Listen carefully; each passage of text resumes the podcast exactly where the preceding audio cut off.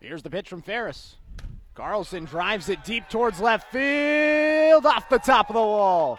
Two runs will score. Carlson into second, her second double of the inning, and the Ducks lead 10 to 1.